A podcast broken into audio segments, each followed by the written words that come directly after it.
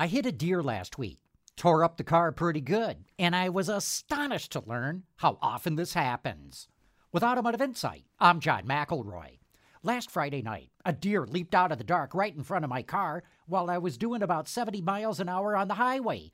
I slammed on the brakes as fast as I could, but it was too late. There was no avoiding it. One of my friends told me there are 48,000 car crashes a year with deer just in Michigan. I didn't believe him, so I looked it up and I was shocked to see the problem's actually getting worse. In 2020, there were 51,000 crashes between cars and deer. In fact, one out of every five car crashes in Michigan are with deer. Nationwide, there are 1.5 million car crashes a year with deer. That's an astonishing figure, and I'm reporting this because I'm hoping somewhere out there in the auto industry is someone who can figure out how to solve the problem. With Automotive Insight, I'm John McElroy, WWJ News Radio 950.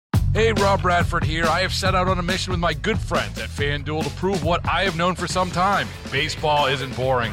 Now I have a daily podcast to prove it with some of the most notable people in the baseball world screaming baseball isn't boring from the mountaintops or at least agreeing to come on our show. Players, managers, GMs, and yes, even the commissioner of baseball, Rob Manfred. It has been a constant wave of baseball's most powerful voices. So join the revolution. Subscribe and soak in Baseball Isn't Boring. Listen on your Odyssey app or wherever you get your podcast. You'll be glad you did.